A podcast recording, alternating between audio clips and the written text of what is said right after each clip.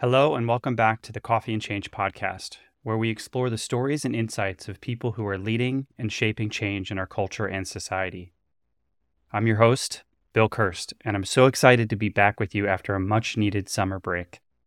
I hope you had a wonderfully relaxing season and are ready for a new season of inspiring conversations with some of the most talented and diverse changemakers and creatives in the world. This fall season, we have a great lineup of guests who will share their journeys challenges, and passions in creativity with us. We will hear from artists, choir directors, photographers, illustrators, authors, inventors, and more. We will learn how they use their creativity to heal others while expressing themselves and illuminating the power of positive impact. And with any great story, we will also discover how they cope with the pressures and expectations of thriving, producing, and restoring amidst all this change we are seeing daily. One thing I've learned on this journey as a creator myself is that being a creative in today's world is hard work. It takes commitment and conviction to stay focused and faithful to what you're creating, especially when there's so much noise and competition all around you.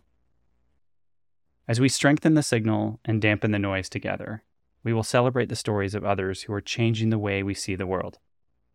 Too often, the stories worth telling are overlooked or even sidelined in our corridors. Stories that reflect the richness and diversity of our human experience deserve a platform, and certainly an echo. Stories that inspire us to think differently, feel deeply, and act boldly help us see our way in the world. These are the stories that matter, and we are here to listen. So join us for the new season of the Coffee and Change podcast starting next week. And if there's an episode that speaks to you, definitely share it with a friend. And if you know of someone whose story would make a great echo on this platform, reach out. I would love to hear from them. Enjoy the show and this season, and thank you for your loyal listenership. Thank you for being part of this community.